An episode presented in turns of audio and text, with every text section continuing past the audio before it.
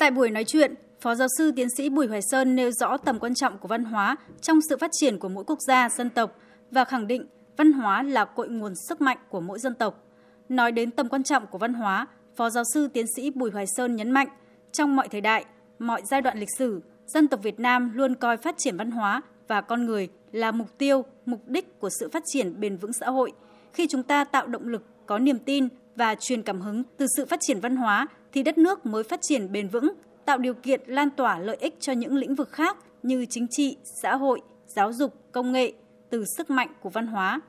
Quan điểm văn hóa là sức mạnh nội sinh, động lực phát triển đất nước và bảo vệ Tổ quốc, khơi dậy khát vọng phát triển đất nước phồn vinh, hạnh phúc, xây dựng thị trường văn hóa đi đôi với phát triển các ngành công nghiệp văn hóa, xây dựng văn hóa doanh nghiệp, đạo đức kinh doanh để văn hóa thực sự là hệ điều tiết cho sự phát triển kinh tế xã hội. Phó giáo sư tiến sĩ Bùi Hoài Sơn cho biết. Khi chúng ta nói văn hóa thì chúng ta hoàn toàn nói điều tốt thôi, nhưng không phải văn hóa không chỉ là những điều tốt. Trong văn hóa nó có tất cả. Thế nên là cái câu chuyện mà giữ gìn bản sắc ấy không chỉ là mang tính hình thức nữa đâu, mà nó là bản chất ấy, mang tính căn cốt cho một quốc gia. Giữ gìn văn hóa là giữ gìn đất nước. Chủ quyền văn hóa là chủ quyền quốc gia.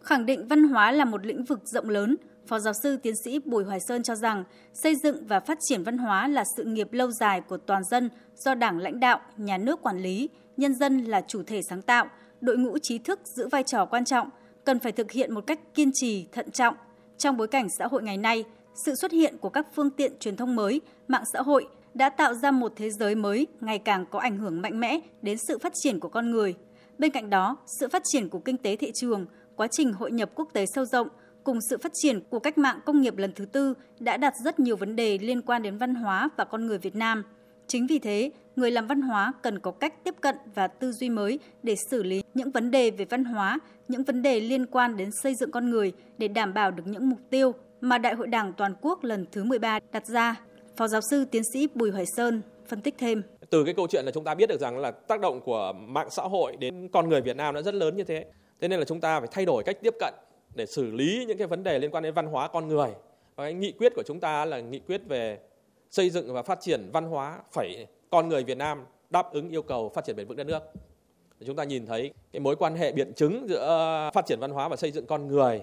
Khi văn hóa là môi trường để tạo ra con người và con người là chủ thể để tạo ra văn hóa